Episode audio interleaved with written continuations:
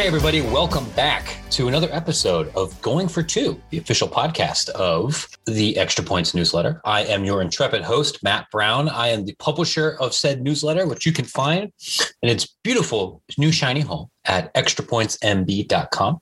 I am joined today, as always, by my co-host Brian Fisher on a, another beautiful day here. Brian, it looks like the off-season content gods have blessed us. They absolutely have, and it, it's fascinating because I, I, feel like it's supposed to be slowing down the, the news and everything that's happening. But uh, really, the, this last week of April here, everything is is picking up. We got the NFL draft around the corner, the the developments across the pond that we kind of kind of touched on last week uh, with regards to that Super League that are still having some fallout there. We got media rights negotiations going on. It, it, it's busy, and it really kind of lends into the topic that we're going to discuss today, which is college football playoff expansion, which is normally something that we would dig into when it's June or when it's July and there's nothing else really going on. And so we fire up a couple of potential proposals about expansion and maybe we talk about some Mount Rushmores or something. And you and I, we've both been in the content mines for a long time, but we're talking about this now not just because we're waiting for some FOIAs to come back and we, we don't have anything else to talk about, but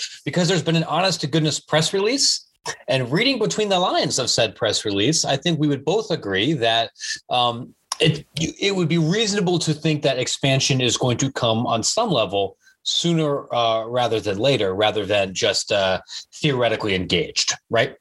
Yeah, I mean, I, I asked uh, somebody, you know, a couple weeks ago about uh, about this management uh, committee meeting, and you know, it was kind of the the usuals. There will, you know, we'll put out a release, and it'll be pretty standard, and uh, you know, there, there, won't be much to it, but I, I think it really did turn everybody's uh, heads a little bit uh, to, to, see that they had not only kind of convened a, a subcommittee to look at expansion, but that they very publicly put it out there. And I think that was really what uh, whether you're an insider in college football or whether you're just somebody following along who, who wants eight or ten teams or 16 teams or whatever it might be the, the fact that they made that announcement that hey we're at least considering it uh, not only sets it kind of in stone that there will be college football ex, you know expansion on the horizon but um, really was uh, I think a bit, bit, of a bat signal to to the entire sport. And so I think that's what we're going to dive into a, a little bit deeper today. Yeah uh, one of the things that really kind of stuck out to me from from reading this, trying to separate the kind of Bill Hancockese from the, anything that that you, you, you is, is concrete, is that they were extremely and weirdly specific about not just what the potential op- bracket options were, but how many possibilities for change, right? Like to come out and say, we've reviewed 63 different possibilities. That's a very funny number. that is a very funny and very specific number. Um, because, you know, if you're just looking at, you look at, okay, 6, 8, 10, 12, 16, how many different permeations of those options can you possibly get to get to 63? Now, I'm sure that some of those are campus sites and some of those are neutral sites and some of those have a bye here. There's, there's ways to do it but it's not we considered four or eight or 12 options. We can we considered 63 which is is uh you know not quite 64 it's not quite any other you know funny number but yeah, clearly uh, there's a whole lot of pdfs sitting on somebody's computer right now and a, and a whole lot of garbage in the garbage can. Um, whiteboarding a couple of these ideas. So that's not something that you mention just idly out of hand. The, the the, the, people on this board are, are not in the message board speculation business, as I understand it. No, absolutely not. And I think it is important to keep in mind is that the people in college athletics, and especially the people attached to this project in terms of the college football playoff, they, they do not do things kind of willy nilly. This this was you know not only included in that press release to send a message, but um, you know, I think it was notable to kind of show that there's been some progress because you know, I, have been, uh, you know, usually at the national title game, they, they, they the group of managers, the, the board of managers and the management committee uh, will have their meetings usually before the national title game.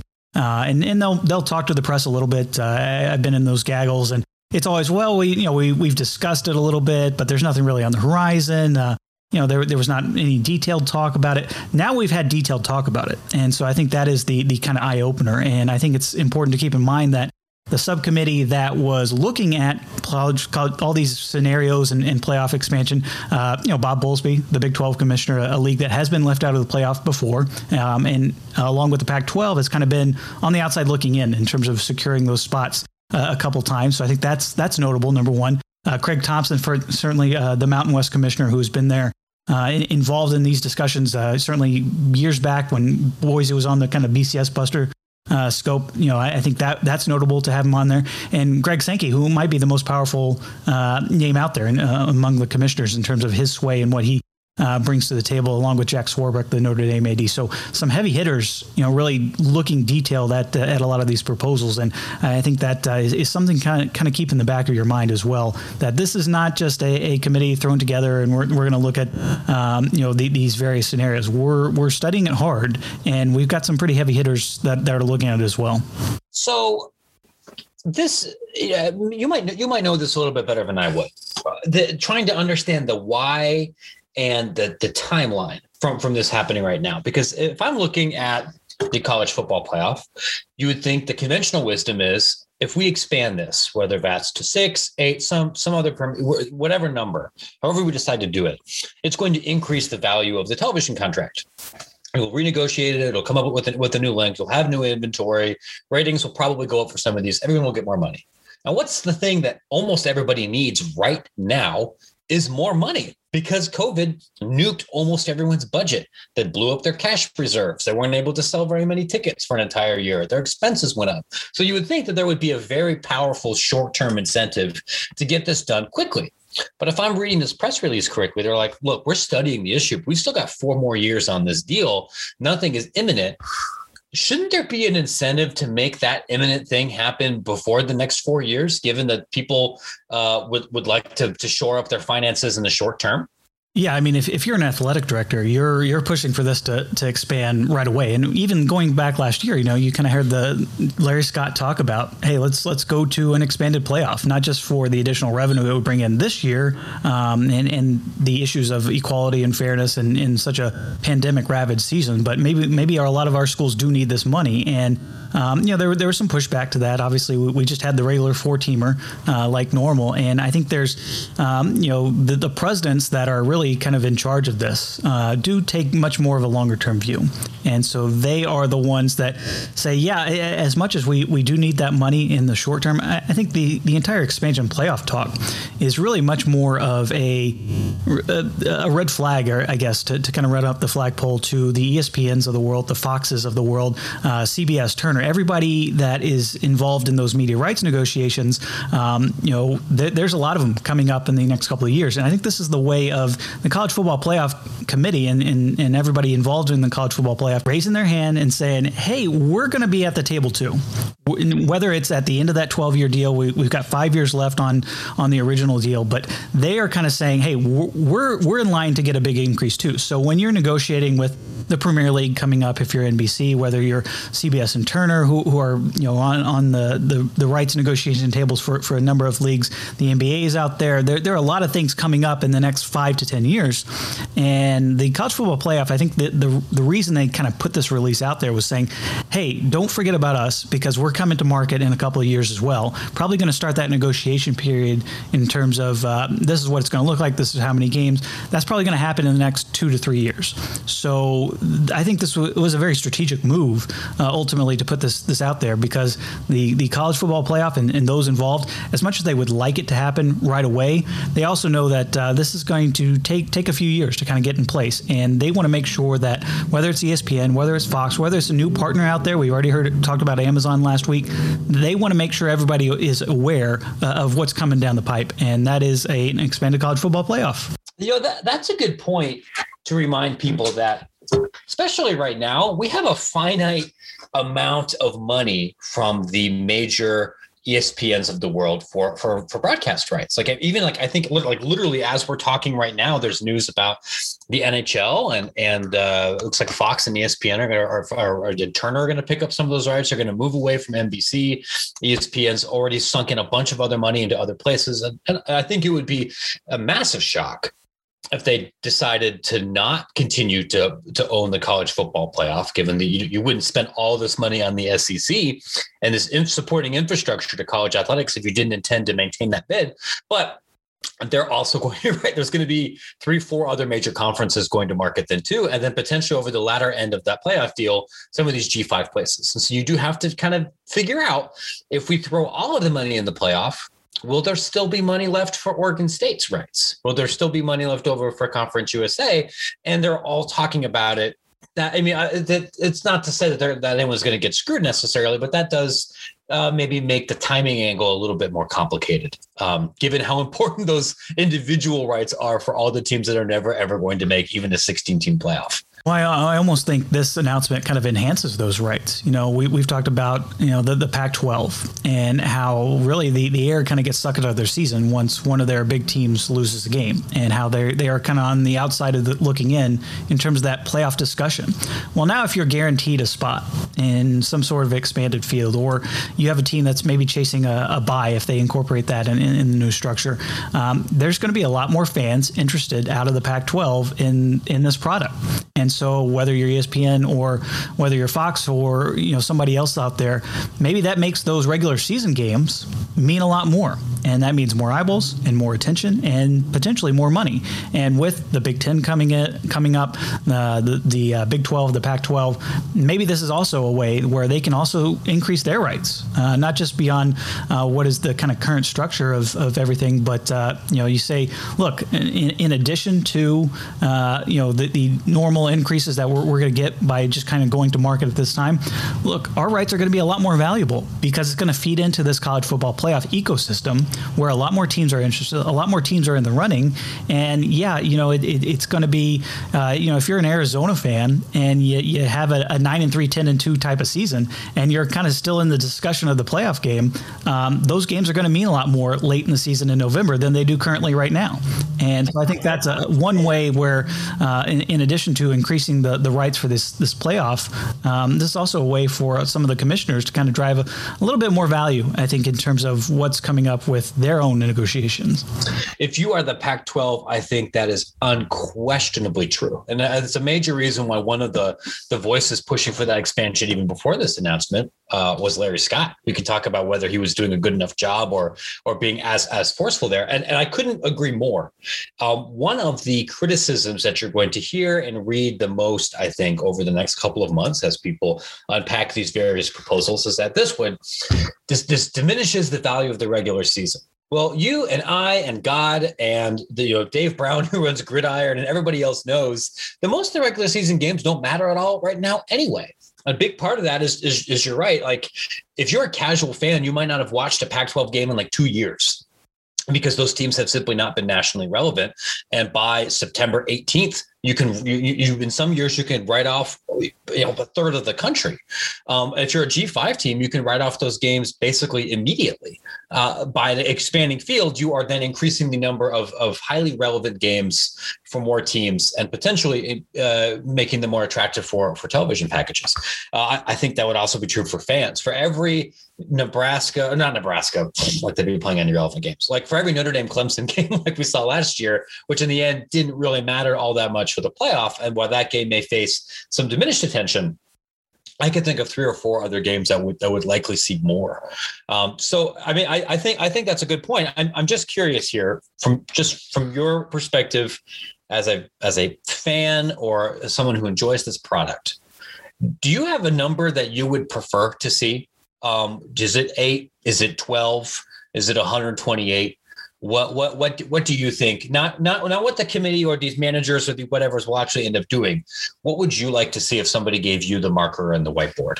Well, 128. I think that was Mike Leach's proposal, so I, am I'm, I'm going to push that to a side. But uh, you know, I, yeah. I think suck it, Old Dominion. Yeah, you I missed mean, the 128 fields. Listen, before we we really kind of got down the road with eight, I, I always thought six was a great number because it did incentivize those top teams to kind of get the bye and get that extra rest and and and be prepared. You would would obviously, if you're one of those lower seeds, you have to go through another game, another round, and so that makes it uh, even more important that you get one of those top teams to really incentivize winning during the regular season. So uh, I, do like six. Um, yeah, I, I, think eight is obviously the number everybody's going to land on. I think ultimately, when you talk with athletic directors or or even college presidents on down, that kind of is where everybody is kind of looking at. Could it be 16? Could it go beyond that? Sure, but I think from ultimately from a games perspective, eight makes a lot of sense. You got the Power Five, everybody gets an auto bid. You got you have room there for the Group of Five. You have uh, others that uh, maybe they they they lose the wrong game and they don't end up winning their division, so they're not playing for a title. Um, you know, they can still get in there and, and get into that tournament. What I always think is going to be interesting is with this playoff structure, Bill Hancock, uh, whatever committee chairman is, is speaking on, on ESPN on, on the Tuesday shows, everybody talks about this being the four best teams. I am very curious to see with this discussion whether that conversation is going to change a little bit whether it's going to be for the four most deserving teams or the eight most deserving teams whether it's going to be um, you know we we want auto bids or is it just going to be the best eight teams in the country?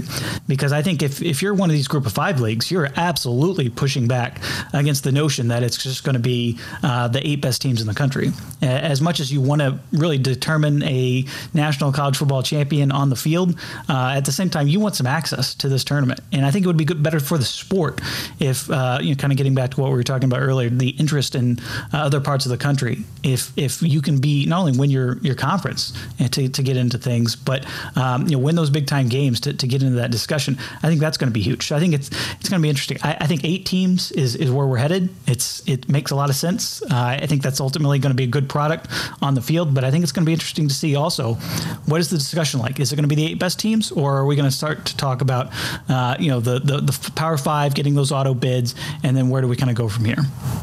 You know, it, it's funny you mentioned that because I have spent a lot of the last two weeks reading a bunch of history books on the very early NCAA basketball tournaments. And part of that is because I've, I've, been covering college football for a long time. I've written about college football history. I feel like I know the broad strokes of the history of that sport, but I didn't really grow up in a college basketball market or family, and that wasn't culturally relevant to me. So I didn't learn about a lot of things that were happening in the 30s and 40s until until now. And th- this debate over access, as I understand it, all the way up until like the mid 50s, was a major sticking point for smaller schools, particularly HBCUs, because before you know prior to integration, the, the NCAA basically told them well, you're not going to get good enough to get in the tournament unless you play ACC teams to which they like legally were not allowed to play.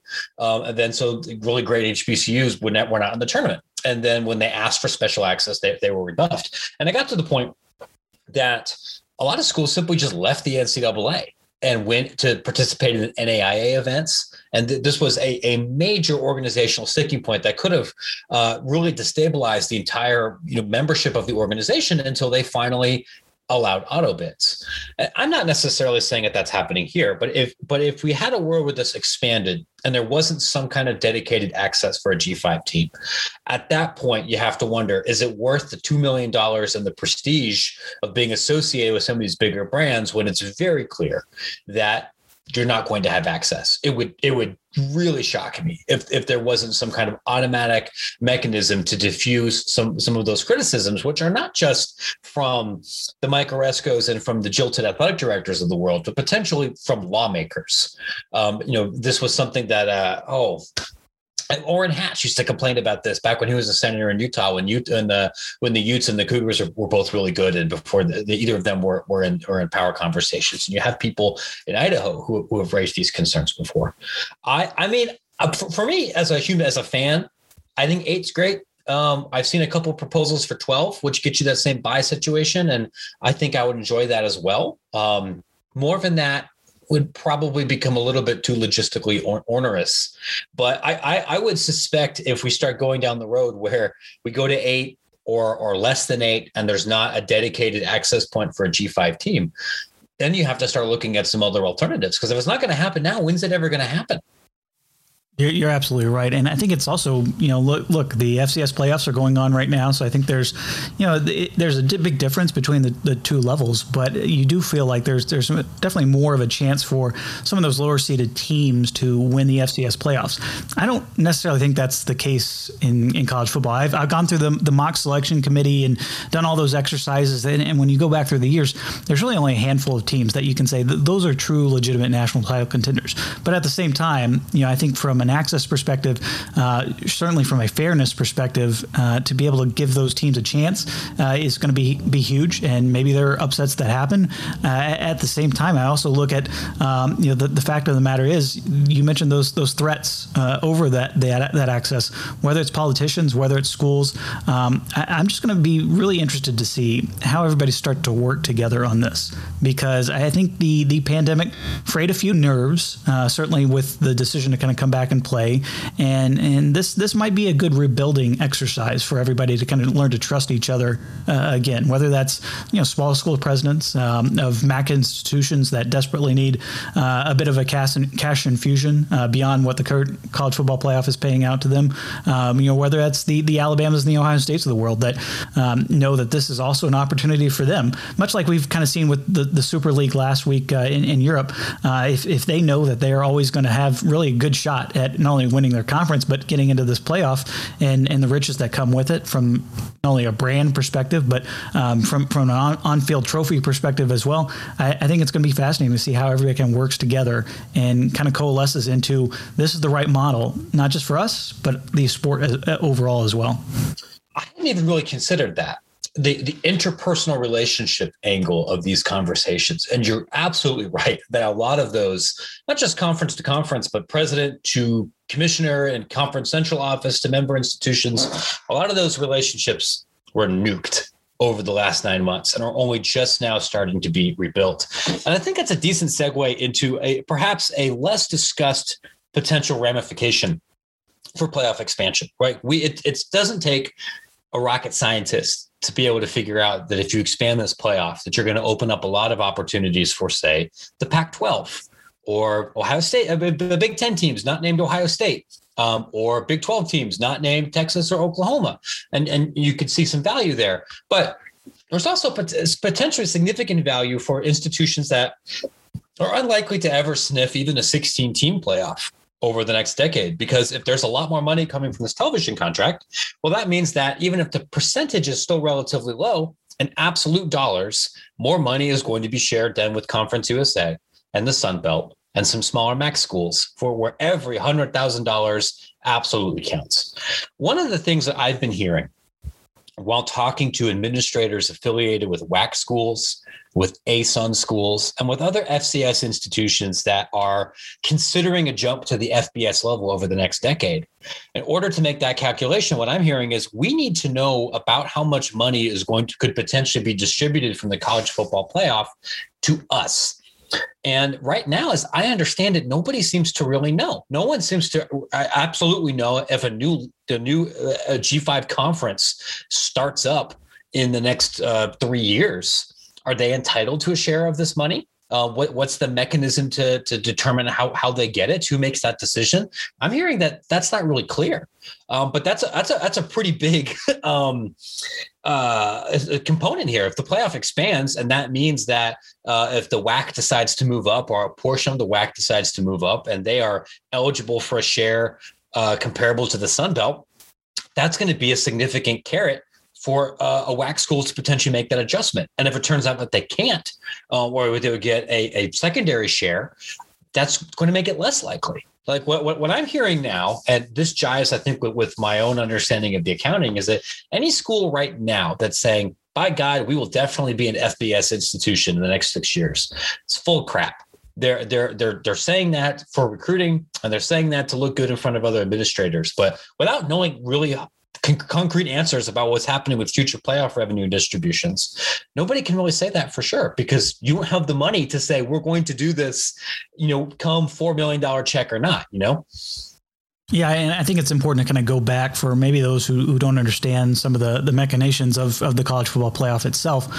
That 475, 500 million dollars, whatever it is per year that ESPN is essentially paying the playoff, that filters on down to a whole number of, of not only schools but but really levels and kind of the, the football pyramid, if you will. Uh, Notre Dame, they, they get a cut. The conferences, the Power Five conferences, they get a, obviously a huge share. You know, you're talking about 60 plus million dollars. I think ultimately ultimately at the end of the contract, it'll be closer to 75 per Power Five conference. No matter what happens with who's selected and all that, they're getting that 75 million dollars. That that very similar to kind of how it was back in the day with the BCS. There's also a big payout to the Group of Five conferences. That's pr- split. Um, there's even a performance component to that. I'm pretty sure in terms of you know if you make the the Group of Five bid a number of times, you get um, you know extra. And so there's that. There's certainly uh, bonuses if you get into the playoff, if you get into a New Year's Six game. Um, there's travel costs associated that the college football playoff is is paying out to these schools. So that that's kind of taken care of.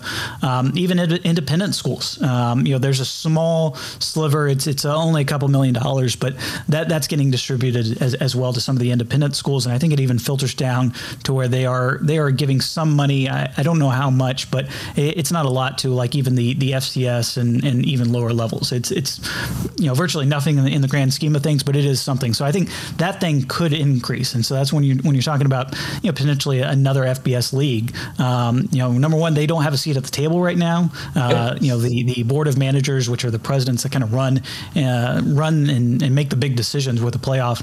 Um, there's there's 11 of them. There's one for each uh, FBS conference right now, plus Notre Dame um, in in terms of uh, uh, Father John Jenkins is, is also a member of that. So I think it, it's going to be interesting to see. Will, will, they let another another member kind of join that way if if the WAC, as you mentioned, uh, or somebody else kind of express interest, or will they simply say, you know what, we're we'll give you a, an increased share um, in terms of that payout, and maybe it's a couple million dollars a year, but uh, no, we're, we're, we're not including you at the table. I I think that's still kind of do to be determined, and it'll be interesting to see how their kind of conference peers, um, you know, around the NCAA kind of look at this this equation and, and what uh, what is going on in, in, the grand scheme of things, and whether they want more money to kind of filter down to that. So I think it's up for debate. It's uh, certainly going to be a interesting uh, question because it's not just how much are ESPN, Fox, whatever going to pay, how that money gets distribute, distributed um, in this this new expansion uh, is, is going to be, I think, a, a big big source of debate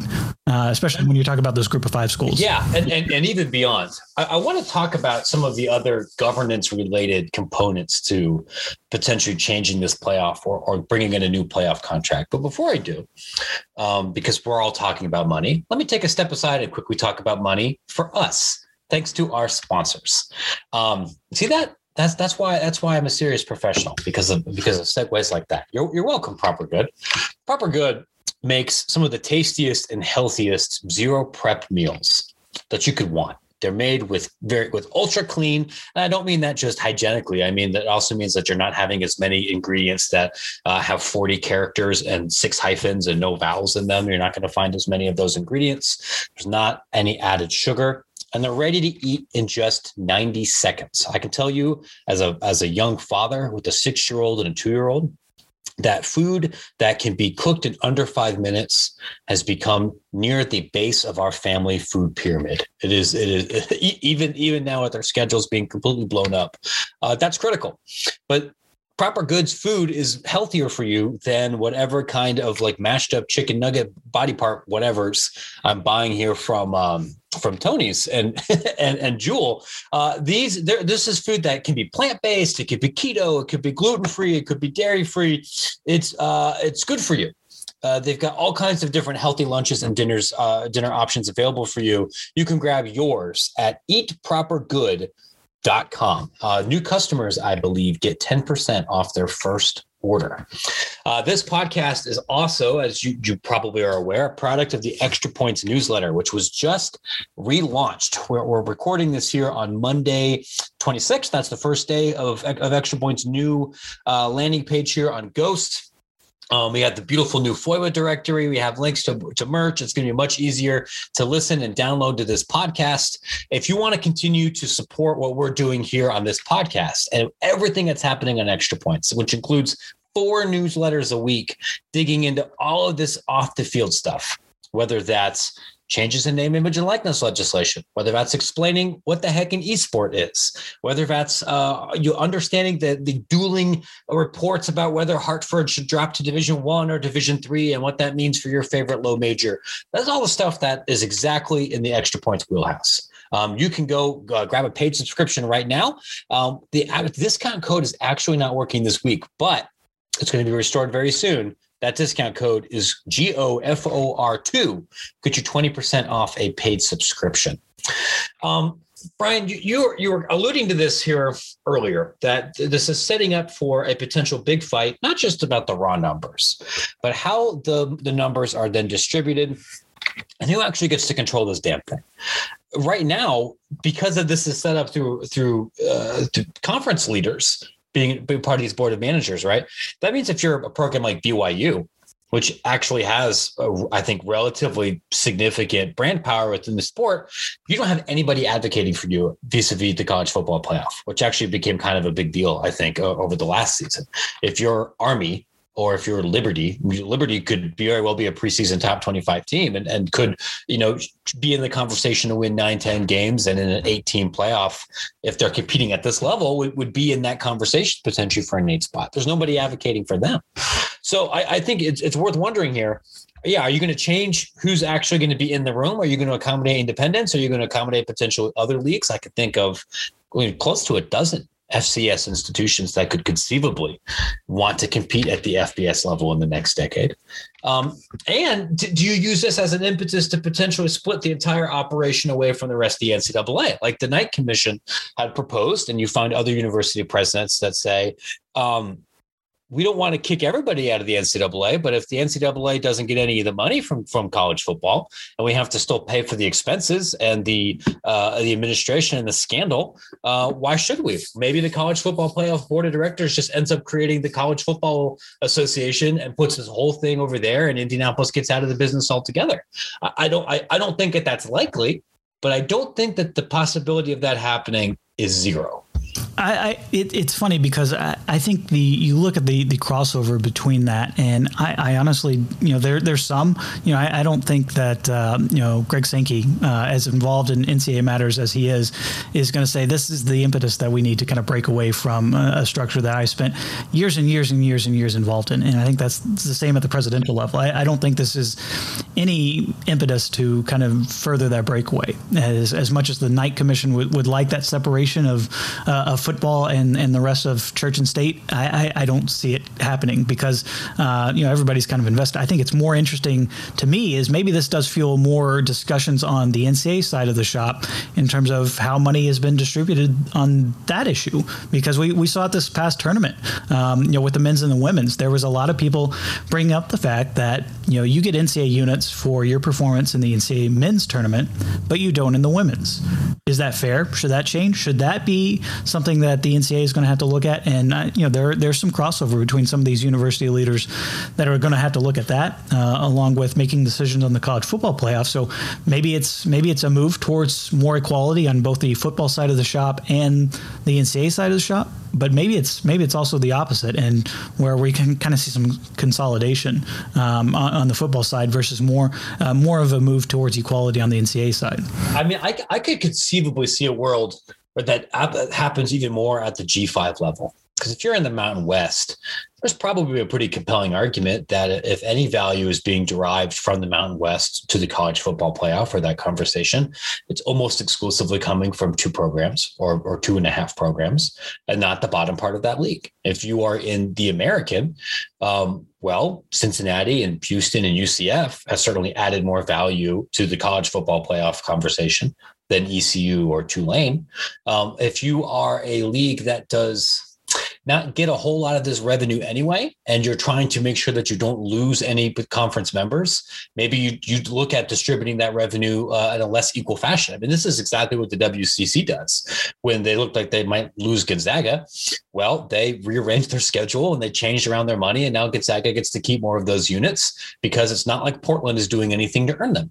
And I don't necessarily think that the Big Ten or the SEC would go to that model in football, but I could see a world where maybe resource scarcity is a bigger issue where uh, at the conference level where, where maybe this this pay for performance distribution model becomes a little bit more commonplace Yeah, I mean the the issue of how to distribute money from a lot of these media deals has been around for several decades now. I mean, th- this is a topic that comes up just about every time these deals are renegotiated. You go back to when the Pac-12 originally expanded and, and went to you know kind of their new model under Larry Scott. Um, you know, I think it was a big deal that all television money was distributed equally, which wasn't the case beforehand. You know, there was certain issues with you know when when you're getting on national TV and, and all that, and uh, you know that was the same for a lot of the leagues. Um, still in, in uh, a minor way, kind of what the Big 12 has done. You know, they, they went for the uh, overall distribution uh, being very equal, but you also get to keep some of those third tier rights, which obviously varies um, in terms of the value tremendously from Texas, which is getting that $15 million a year from ESPN for the Longhorn Network, and Oklahoma with their deal in Fox Sports compared to what Kansas State is getting and Oklahoma State and some of the others. You know, that, that that's a wide disparity in one way around it. And maybe maybe that kind of model is, is something that kind of crops up again. But I think at the end of the day, these these issues of equality and fairness and, and how are we going to distribute uh, the money that is the, the lifeblood of the sport right now is is going to be contentious. It's going to be uh, um, something that is going to come up for debate in, in a lot of these boardrooms. And while you you would hope that everybody says, yeah, this is a, an enterprise where we, we value fairness, that we're, we're, we're pursuing a, a bigger goal. At the same time, you know, uh, they, they also talk to their athletic directors who know, hey, I, I still got to deal with uh, paying a coach $7 million a year or paying a, a $15 million buyout. And I still have those pressures as well. Uh, you know, I still got, you know, pressures from boosters I, I want to be less reliant on so that I can actually run my department department, you know, by myself with making my own decisions. And I, I think it's going to be a, a, fascinating setup because uh, I've said it before on the show. This is really entering a phase where the overall changes in, in college sports are as great as they're ever going to be. And I think you add on all that's happening on the NCAA level with what could potentially happen with the college football playoff. And it, it really is going to be uh, really almost a different look to college athletics in 2025 versus it was in 2018, 2017, wherever you want to kind of start your point. It would be kind of funny if by the time this actually ends, this deal actually ends up happening, that there's federal legislation that introduces some kind of cost controls for college athletics. And so now you get this windfall money, and then the Alabamas and Ohio States of the world are limited in how they can actually spend it. And it ends up just being a gigantic revenue transfer for the poor to the extent that the poor exist uh, in this system. Is that likely? I wouldn't bet on it, but I would also don't think that the, that possibility is zero. That's also something that some athletic directors increasingly have expressed interest in. Whereas three years ago, that would idea would have been completely DOA. Uh, I think the, the to kind of put a bow on this, the, the important thing to take away here, we can sit here and as put on our fan cap and we can go back and look at the last decade and we can try to suss out whether six or eight or 12 or 16 would be best, knowing that there's some logistical considerations and the fact that we're potentially asking unpaid athletes to play regular NFL regular season length seasons um, is is kind of ridiculous. Um, they're going to start getting some money rel- relatively soon, but the changes that are going to come from this aren't just for the AP top 15 level programs that are now going to get in the playoff that, that weren't able to get into it before. It's going to change who moves up to FBS, who decides to stay in FCS, uh, what kind of G5 conference they're going to be in, and what kind of revenue and what kind of uh, department priorities a lot of these other smaller leagues get uh, will will have in, in the coming decade. It, it I, I, think Bryan that you're right. We would look at however this this new deal ends up shaking out as being as transformational as the original playoff was and the creation of the original BCS. I think in terms of like a, a line of demarcation in different eras in, in college athletics because how this will change conference alignment, recruiting, scheduling uh, would be very significant after after this uh, becomes solidified. And and it's also coming at a time where a lot of these presidents, let's face it, they're dealing with a lot bigger issues with regards to their universities for their budgets, and especially in terms of transfers from the state and how much support they're getting from state legislature. Um, you know, higher ed itself is going through a revolution as well, kind of parallel along with this.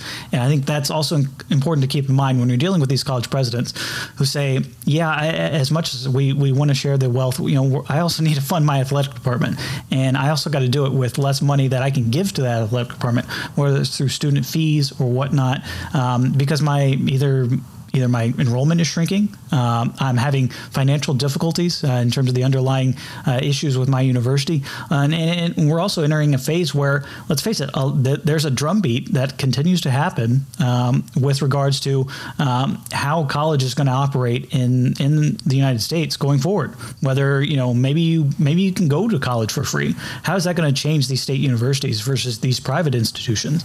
Um, you know, private schools are a really a backbone. Whether you're talking about the the USC's of the world, certainly you know you have Vanderbilt in the SEC. You have these private institutions who are dealing with a lot different issues than some of their public peer uh, peer institutions are, and so I think that's uh, another factor to keep in mind. Is this everybody's got um, a lot on their plate right now, and I think it's going to be interesting to see how they navigate that alongside this because as much as they, they want to say that uh, athletics is, is only a certain part of their time, if you're a college president, you're spending a, an increasing amount of it on, on dealing with athletic issues, but you also have some more pressing issues because you're running a $2 billion university that needs some funding from somewhere. And uh, it's not going to come necessarily from athletics. Yeah. If, if you want a good example of what this looks like in real time, and I've written about it a couple of times on extra points, and I will likely do it again this week, would be the situation at Hartford, where you had that's not an FBS institution, it's not a, a, football institution at all, but that's a private school.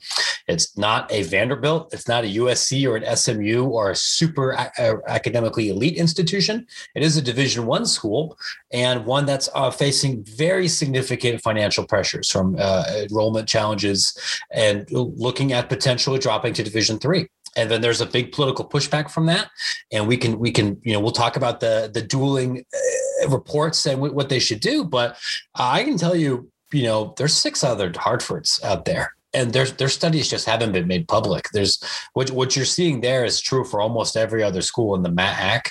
Uh, it's true for a lot of other smaller private schools in the Midwest and in the South, and it all kind of trickles up.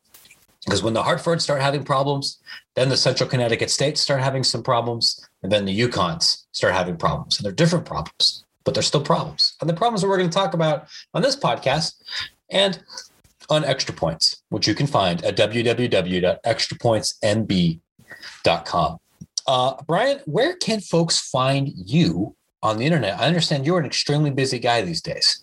It is. It is draft week, so uh, a lot of uh, a lot of draft content for for Athlon Sports, uh, both uh, online on athlonsports.com and and through the magazine later uh, later in the year as we get those previews editions, especially on the college front uh, and, and, the NFL front cranked out. But busy, busy time. It usually does not kind of sneaks up on you a little bit, but we are we are pumping out a lot of content, and a lot of it you can find on my Twitter page at Bryan D Fischer.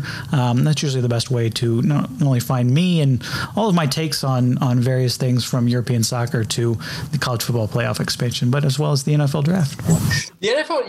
it is. It does kind of hit you in a weird part of the sports calendar because if you're in college athletics, generally right after the end of the of the men's NCAA basketball tournament, um, there's just this big collective sigh of relief because okay, recruiting is slowing down uh, now for a little bit. I've been kind of going pedal to metal for the last six months. You can chill, but then just a couple of weeks later, it's draft time and you and it, it, you don't really hit the, the, the real summer doldrums until until after that draft, uh, unless you're me when you don't really follow the NFL anymore because you grew up in Ohio and uh, until like last year, those teams basically were so terrible, we just pretended they didn't exist.